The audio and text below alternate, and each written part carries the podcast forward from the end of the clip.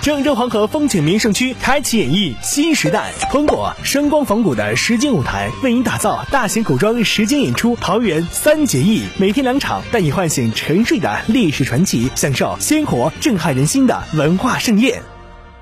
美国电影艺术和科学学院日前也宣布了，将有九十三部来自不同国家和地区的影片参加第九十二届奥斯卡奖的最佳国际电影评选。杨宇执导的动画片《哪吒之魔童降世》将代表中国内地参评。另外，第九十二届奥斯卡奖将在明年的二月九号举行颁奖礼。